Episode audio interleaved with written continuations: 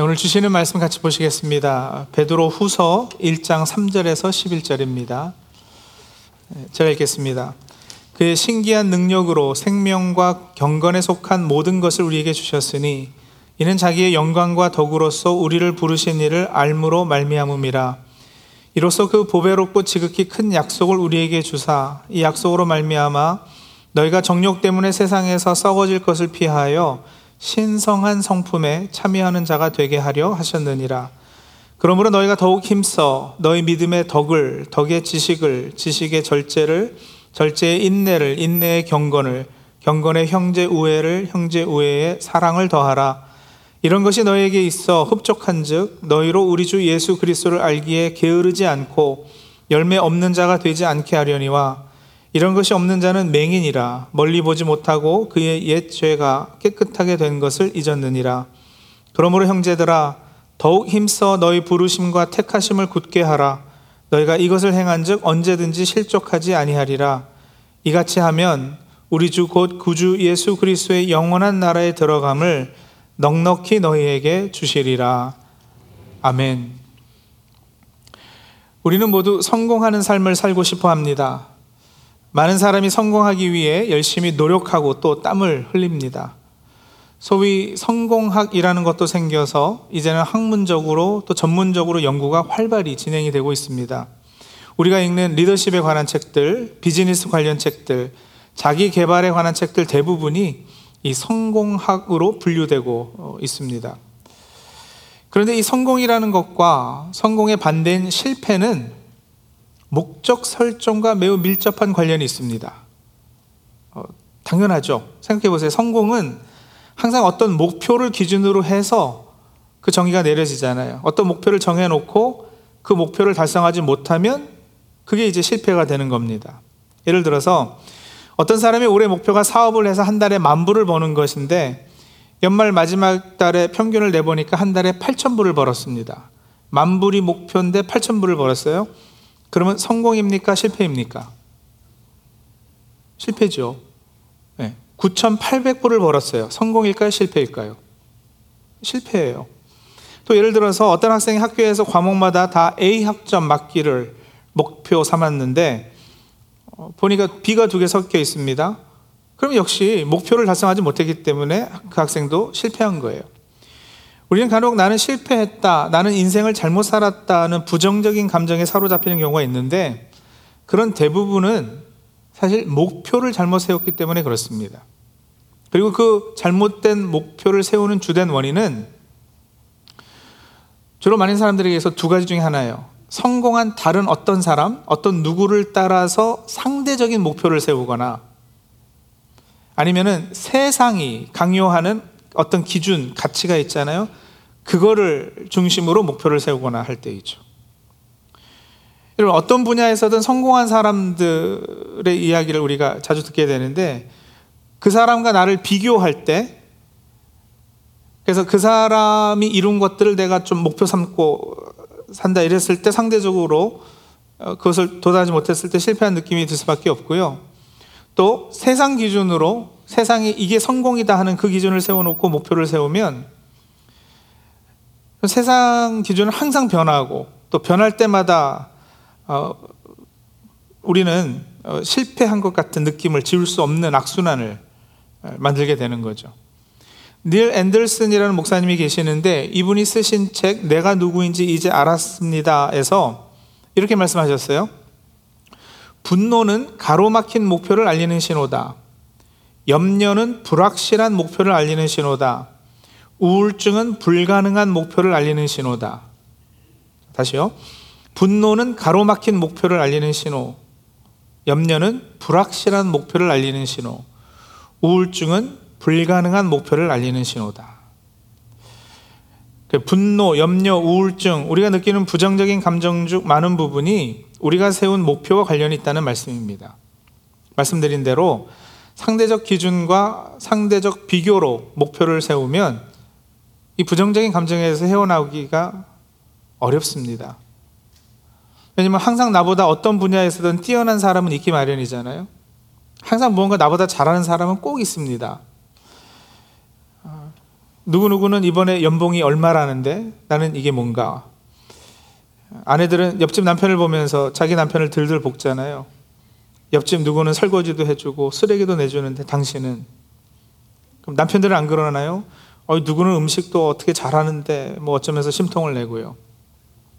누구네 집사님 아들은 이번에 어느 대학에 들어갔대더라. 너는 도대체 밤새고 공부하는 것은 고사하고 아침에 일어나서 학교 가는 것도 힘들어하니 어떡하려고 그러니? 그럼 자녀는 가만히 있나요? 속으로 그러겠죠. 누구 누구 아빠는 배도 안 나오고 잘 날아주고 돈도 잘 버는데 하면서 구시렁거리는 거예요. 그러니 누군가 비교해서 목표를 정하는 삶을 살게 되면 여기도 둘 중에 하나인데요. 화살을 그 비교 대상에게 향해 놓고 자신은 열등의식에 사로잡혀서 시기하고 질투하거나 아니면 그 화살을 자신에게 향해 놓고 낮은 자존감에 사로잡혀 좌절하거나 낙담하거나.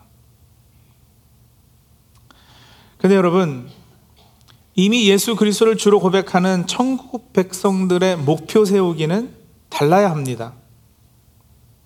늘 변하는 세상의 기준과 또 늘 남하고 비교해서 열등감이나 우월감을 가지는 식으로는 하나님이 원하시는 건강한 삶을 살 수 없습니다. 성공과 실패가 목표와 관련이 있다면 성공하는 인생을 위해서는 올바른 목표 세우는 것이 그 무엇보다 중요합니다. 그렇다고 항상 실현할 수 있는 쉬운 목표만을 세워서 성공하라는 건 아니에요. 작년에 한 달에 천불 벌었던 사람이 내년에 한 달에 900불 벌겠다라고 목표를 세우고 성공했다고 말하는 것은 자기 기만이지 그건 올바른 목표를 세운 것이 아니잖아요. 자, 그러면 좋은 목표는 뭐냐? 성공하는 인생을 살기 위해 좋은 목표는 어떻게 세워야 하는가? 이게 답입니다. 좋은 목표는 여러분, 저도 우리 예수 믿는 사람들에게 있어서 하나님께서 나에게 바라시는 목표가 나의 목표 되는 것. 그게 좋은 목표고 올바른 목표입니다. 나를 향한 하나님의 목표가 또한 나의 목표가 되는 것. 이게 좋은 목표죠. 하나님께서 나를 향해 가지시는 목표가 있다니까요. 자, 그게 뭐겠는가? 하나님께서 나에게 제일 원하시는 거. 친밀감, 교제, 나와 동행하는 삶이에요. 그리고 내 목표 역시도 하나님과 친해지고 교제하고 하나님과 동행하는 삶 되는 거. 이게 목표여야 되죠. 근데 여러분 하나님과 깊이 사귀고 친밀감을 가지기 위해서는 무엇보다 내가 하나님의 성품에 참여하는 사람이 되어야지 돼요. 하나님의 닮은 모습이 회복되고 하나님의 형상이 내 안에 회복되는 거 이게 필요하죠. 그래서 목표 달성의 구체적인 실천 계획으로 이 성품 훈련이 들어가야 되는 거예요. 여러분, 이 딱딱한 보면 때하고 제가 무슨 뭐 긴밀한 관계를 맺을 수 있을까요? 없을까요? 이 모니터 스피커하고 저하고 인격적인 관계를 맺을 수 있어요? 없어요? 없잖아요. 왜요? 얘네가 내 형상, 나 닮은 꼴, 나와 비슷한 동질성이 없기 때문에 그래요. 마찬가지로 하나님과 내가 친해지려면 동질성의 회복이 있어야 되는 거예요. 하나님의 성품, 하나님의 어떠하심, 이런 것이 내 안에 회복이 돼야 이 친밀감 회복이 가능하죠. 죄로 인해 소멸한 하나님의 형상이 이제 예수 그리스도를 주로 영접하고 성령의 내주하심으로 회복이 되기 시작했습니다. 그리고 그 형상이 자라는 만큼 나는 하나님과 친한 거예요. 오늘 본문 베드로 후서 1장 3절에서 8절에 보면 하나님께서 우리에게 가지시는 목표, 고로 또한 우리의 목표가 되어야 하는 것이 무엇인지 잘 설명해 주고 있는데요. 세 번역 성경으로 제가 한번 찬찬히 읽어 드릴게요. 한번 들어보십시오.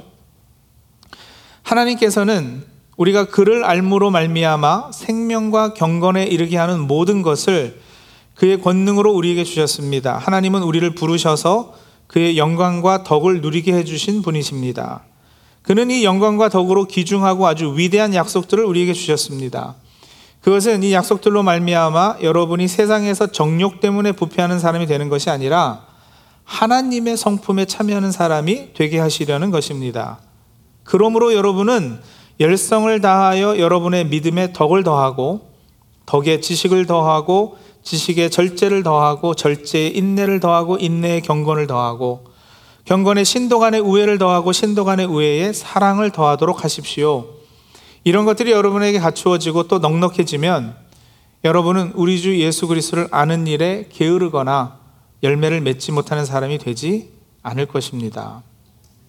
믿음, 덕, 지식, 절제, 인내, 경건, 신도 간의 우애, 사랑, 믿음에서 출발해서 아가페 사랑으로 끝맺음하는 이 덕목들, 이 성품들은 여러분 그 누구도 아닌 바로 예수 그리스도의 성품이기도 합니다.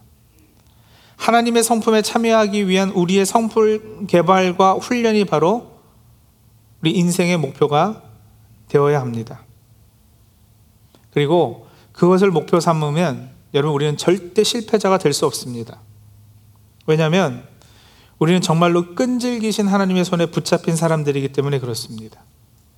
내가 하면 실패도 하고 중간에 포기도 하겠지만 하나님께서 하시는 일이면 하나님께서 목표 삼으셨으면 그거는 하나님께서 꼭 달성을 하시고야 마시죠. 이런 성품 개발이 상대적 기준이 아니라 하나님께서 나에게 가지시는 절대적 기준이 된다면 그 목표를 방해하고 가로막을 것이 없습니다. 하나님께서 나에게 이 목표를 가지고 일하신다면 그것이 환경이나 다른 어떤 누구나 심지어는 나의 불순종으로도 방해받거나 불확실하거나 불가능하거나 하지 못할 것입니다. 인생을 살면서 나에게 닥칠 수 있는 그 어떤 일도 기쁨도 슬픔도 즐거움도 괴로움도 아픔도 역경도 고난도 이 성품 개발을 통한 하나님의 성품에 참여함을 막을 수 없습니다. 무슨 말씀인지 알 듯 모를 듯 하시죠? 제가 예를 들어 드릴게요. 예수 믿는 성도가 사업을 하다가 망했어요. 비즈니스 하다 망했습니다. 자, 그럼 성공일까요? 실패일까요? 성공이냐 실패냐는 목표가 뭐냐에 달려 있다 그랬잖아요. 성도의 목표가 뭐야 한다고 그랬죠? 하나님의 성품에 참여하는 거. 그게 만약에 목표예요. 그러면 믿는 사람으로 가기를 하다 망했어요. 그래도 여전히 가능한 것이 뭘까요? 가게 망하고 힘들고 아파서 하나님 앞에 기도하고 기도하면서 하나님 주시는 위로받고 인내와 겸손을 배우는 것 가능하지 않아요? 그걸 제대로 해냈으면 여러분 그건 성공이요 실패요? 성공이죠. 비즈니스 망했어도 성공할 수 있어요. 예수 믿는 학생이 들어가고 싶은 대학교에 못 들어갔다고 한번 가정해 볼게요. 그걸 무조건 실패를 할 수 있겠어요? 목표가 뭐냐에 따라 다르다니까요. 그 학교 못 들어갔어도 예수 믿는 이 학생이 가능한 게 뭐예요? 성품 개발이죠. 성품 개발. 자식이 말을 안 들어요. 부모인데. 그래도 가는 게 뭐예요? 성품 개발이요. 어떤 안 좋은 병에 걸려서 병상에 누워 있게 되었습니다. 병에 걸려 가지고 하고 싶었던 것들, 꿈꾸었던 것들을 포기해야지 되는 상황이에요. 그러면 인생 실패입니까? 좌절할 수밖에 없는 건가요? 아니요. 병상에 누워서도 하나님과 대화하고 교제 나누며 믿음에서 출발해서 싸울 수 있는 덕목들이 있잖아요. 그것들을 훈련할 수 있으면 여러분, 그게 왜 실패예요? 우리 어떤 형편과 처지와 상황에서도 하나님과 더 친밀해질 수 있다면 우리 인생은 성공입니다. 그럼 뭐 뭘 어떻게 해도 다 성공이니까 노력할 필요도 없겠네요. 아니요. 목표는 여전히 목표이기 때문에 우리의 순종과 결단과 노력이 필요해요. 그리고 성령에 힘입어서 예, 더욱 힘쓰는 일이 필요합니다. 오늘 말씀 보시면 여러분 3절에서 11절까지 더욱 힘써 더욱 힘써 이게 두 번이나 나오거든요. 너희는 더욱 힘써. 그죠? 예, 우리 쪽에서 힘쓸 부분이 분명히 있다는 거예요. 비즈니스 하다가 망했다. 그러니까 절망하고 뭐 술이나 퍼마시고 인생 포기하자. 예, 그래서는 성품 개발이 아니라 성품 퇴보가 될 것입니다. 그래서 혹시 망했다 하더라도요, 여러분, 그 순간 천국 백성으로서 당연히 우리의 목표가 무엇인가를 기억해 내셔야 돼요. 그리고는 더욱 힘써 신앙의 결단을 하시는 거예요. 이것으로 좌절하지 않기를. 이것이 오히려 하나님과 더 가까워질 수 있는 기회임을 감사함으로 받으시고요. 믿음으로 담대해지시는 겁니다. 예수 믿는 사람은 망해도 뭔가 좀 달라야 되지 않겠어요? 예수 없는 사람은 망했다, 죽겠다, 아, 나 죽을래, 울고 불고 난리를 쳐도 예수 믿는 우리는 예, 망하면 뭐 당연히 실망하고 아프고 괴롭죠. 그렇지 않으면 그 뭐 로봇이지 사람이겠어요. 당연히요. 예. 하지만 그 망한 그 순간에도 말씀을 기억하고 붙잡는 거예요. 하나님의 신실하심을 붙잡는 거예요. 하나님께서 우리에게 대하심이 궁극적으로 끝에 가서 보면은 모든 것이 다 선하게 대하셨음을 또 그러실 것임을 믿음으로 고백하며 붙잡는 거예요. 담대해지는 거죠. 내가 이렇게 망했어도 설마 굶기기 하시겠어? 공중의 새를 보라 심지도 거두지도 창고에 모아 들이지도 아니하되 너희 천부께서 기르신다고 하지 않았는가? 너희는 이것들보다 귀하다고 하셨다. 들의 백합화가 어떻게 자라는가 생각해 보라 하셨지 않는가? 오늘 있다가 내일 아궁이에 던지는 들풀도 하나님께서 이렇게 입히시거든. 하물며 너일까 보냐 믿음이 작은 자들 하지 않았는가? 그래 먹이시겠지, 입혀주시겠지, 책임져 주실 거다. 그 여러분 막연한 기대가 아니라 믿음의 확신이에요.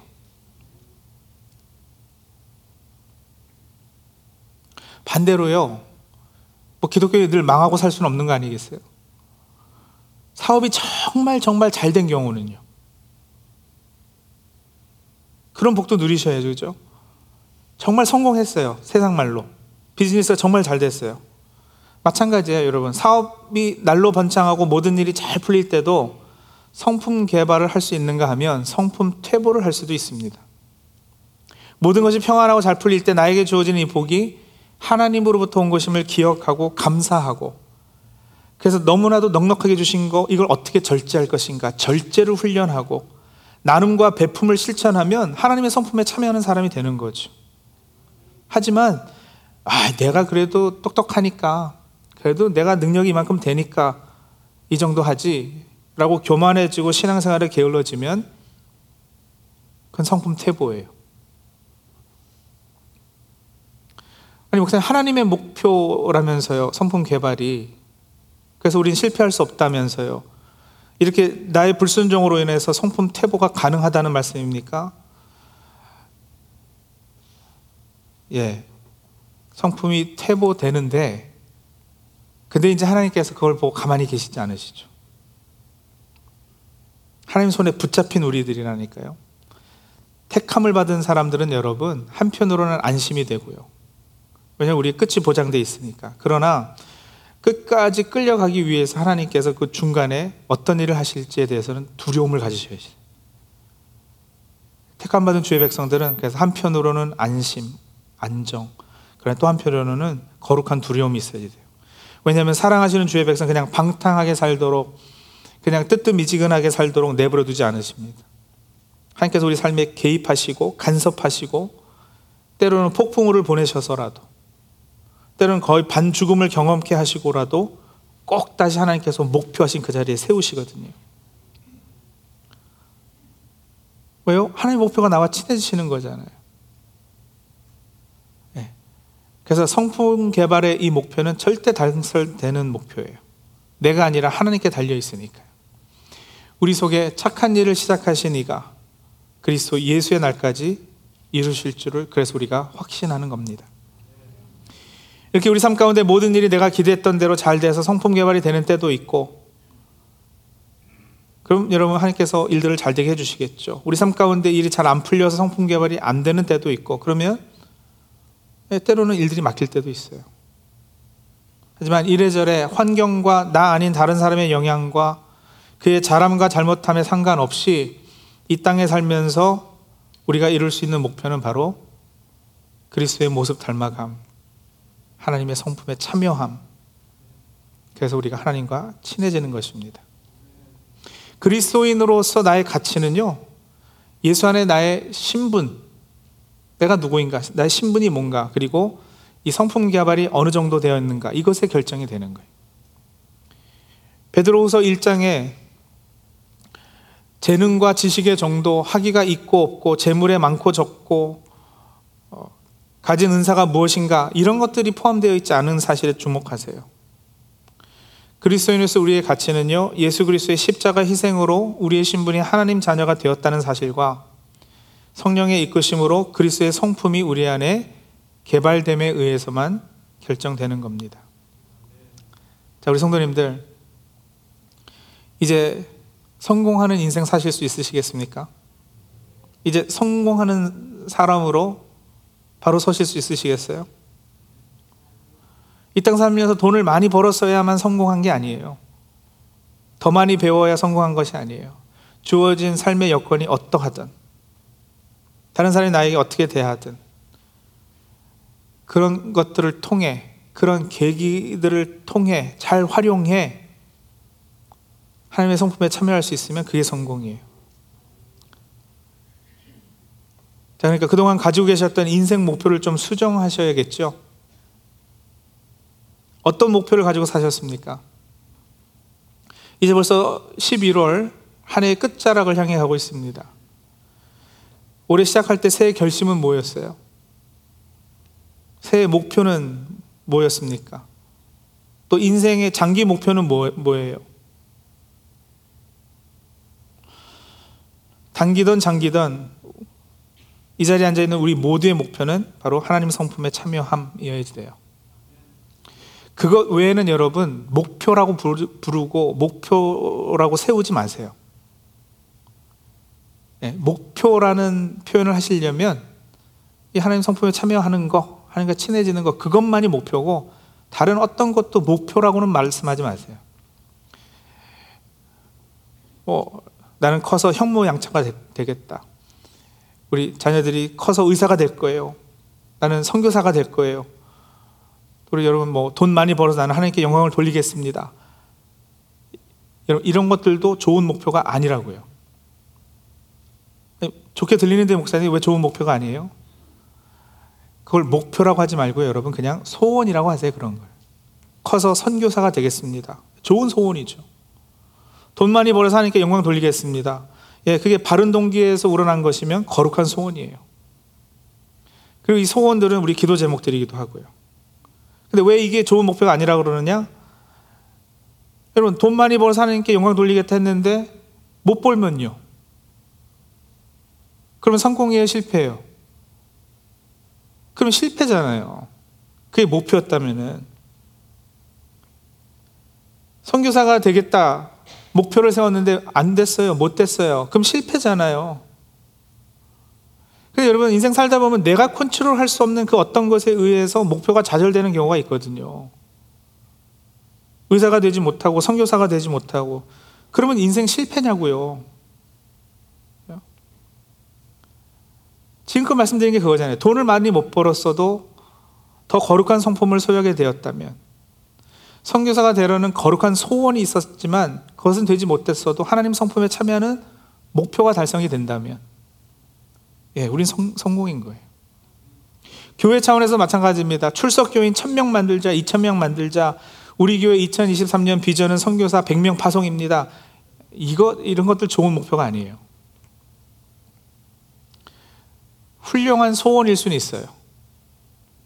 네, 거룩한 소원일 수는 있어요. 그리고 많은 경우 여러분 이런 소원들은 내 욕심하고 이렇게 섞여요. 자기 욕심이 들어가지 않고 이런 소원 가지는 사람은 한 사람도 없을 거예요. 그래서요, 이런 소원들을 놓고는 계속 기도하시는 것이 필요해요. 하나님, 이번에 우리 아이 좋은 대학 들어가게 해주세요. 돈 많이 벌어서 부자 되게 해주세요. 올해 집 사게 해주세요. 좋은 사람 만나서 결혼하게 해주세요. 좋아요. 네. 좋은 소원들이에요. 기도하세요. 근데 이 소원에 여러분, 처음에는 내 욕심이 80%였다면, 기도에 힘쓰다 보면은 하나님과 소통과 대화 가운데 시간이 지나면서 점점 내 욕심은 줄어들고, 하나님의 뜻, 내 인생을 향한 하나님의 계획, 이런 것들을 바라보는 그 눈이 열릴 것입니다. 기도의 방향이 바뀔 거예요. 그래서 우리가 가지는 간절한 소원이 아무리 유치하고 철없어 보이고 개인주의적 같이 느껴져도요, 그것을 가지고 하나님 앞에 엎드리는 시간이 많아질수록 하나님은 그것들을 통해서 하나님 자신의 계획과 또 우리를 향한 뜻을 계시해 주실 것입니다. 자, 말씀 정리하죠. 하나님 자녀로서 목표와 소원의 차이를 정확히 하는 것이 참 중요해요. 우리 모두의 목표는 하나님의 성품에 참여함이 되어야지 되고요. 그리고 그 목표는 하나님의 열심과 하나님의 능력으로 인해서 반드시 달성될 것입니다. 그 외에 우리가 인생 살면서 가지는 바람, 욕심, 기도 제목들, 이건 여러분 다 그냥 소원이라고 하시고요. 소원은, 예, 하나님께서 들어주실 때도 있고 안 들어주실 때도 있어요. 그건 하나님 마음이에요. 하지만 목표가 아니라 소원이었기 때문에 원하는 대로 되지 않아도 실망은 있어도 좌절은 없습니다. 목표와 소원의 차이를 알고 구분할 줄 알아야 염려, 불안, 우울, 좌절감 등의 부정적 감정에 휘둘리지 않고 우리가 기도에 힘쓸 수 있습니다. 인생에 어떤 폭풍우나 비바람이 닥쳐온다 해도 혹은 그 반대로 모든 것이 만사형통하고 정말 막 선샤인한 그런 경우라 할지라도 그를 통해 믿음, 덕, 지식, 절제, 인내, 경건, 형제 사랑, 하나님 사랑의 성품이 우리 안에 개발되는 것을 막을 수 없을 것입니다. 아멘이죠? 네. 그렇게 했을 때 주시는 하나님의 약속이 있어요. 이 말씀에 아멘하고 그것에 더욱 힘쓰는 우리들이 됐을 때 하나님께서 주신 약속이 있어요. 오늘 본문 11절 말씀입니다. 11절 우리 같이 한 목소리로 읽겠습니다. 이같이 하면 우리 주 곧 구주 예수 그리스도의 영원한 나라에 들어감을 넉넉히 너희에게 주시리라. 예. 이같이 하면 이같이 하면 우리 주 곧 구주 예수 그리스도의 영원한 나라에 들어감을 넉넉히 너희에게 주시리라. 기도하죠.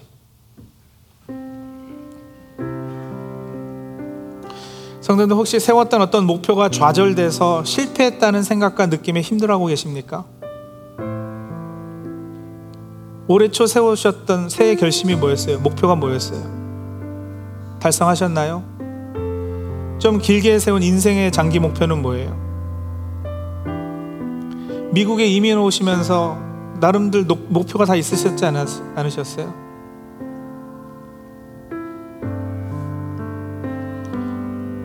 어떻게 성공들 하셨어요? 아니면 실패하셨습니까?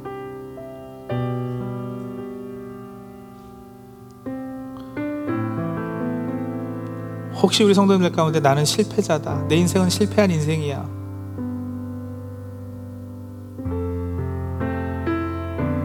라는 생각에 마음에 큰 어려움 갖고 계신 분 안 계세요? 근데 여러분, 우리가 그 어떤 험악한 인생을 살아왔어도, 아니, 오히려 시련과 역경 때문에 오히려 하나님 앞에 더 엎드려지는 계기들이 있지 않았습니까?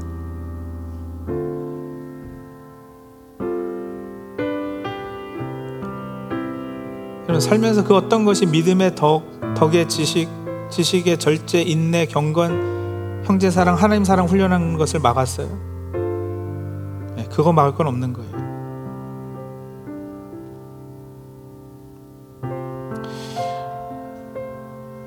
우리 인생을 되돌아보며 내 인생은 과연 실패한 인생인가 성공한 인생인가 실패했다 판단해 드시면 예, 인생 목표 수정하는 시간을 가지십시오. 주신 말씀 붙잡고 잠시 이렇게 예, 묵상하면서 목표 설정을 다시 하세요. 그리고 하나님 앞에 결단하시는 거예요. 이제 하나님의 성품에 참여하는 자가 되겠습니다. 주님 도와주옵소서.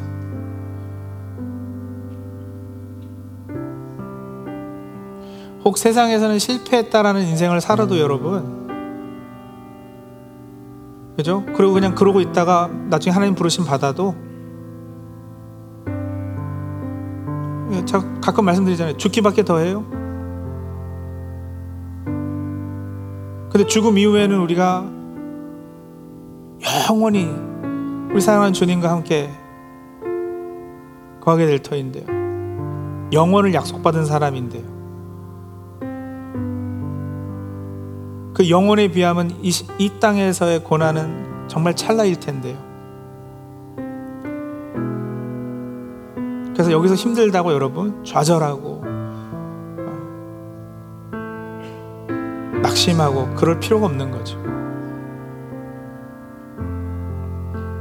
예, 죽기밖에 더 하겠어요. 근데 죽음은 천국이잖아요. 그러니 오히려 어, 이 땅에 있을 때 더욱 열심, 더욱 힘써 하나님의 성품에 참여하는 자가 되자 이렇게 결단하시는 거예요. 그렇게 하나님 앞에 기도하며 나가도록 하겠습니다.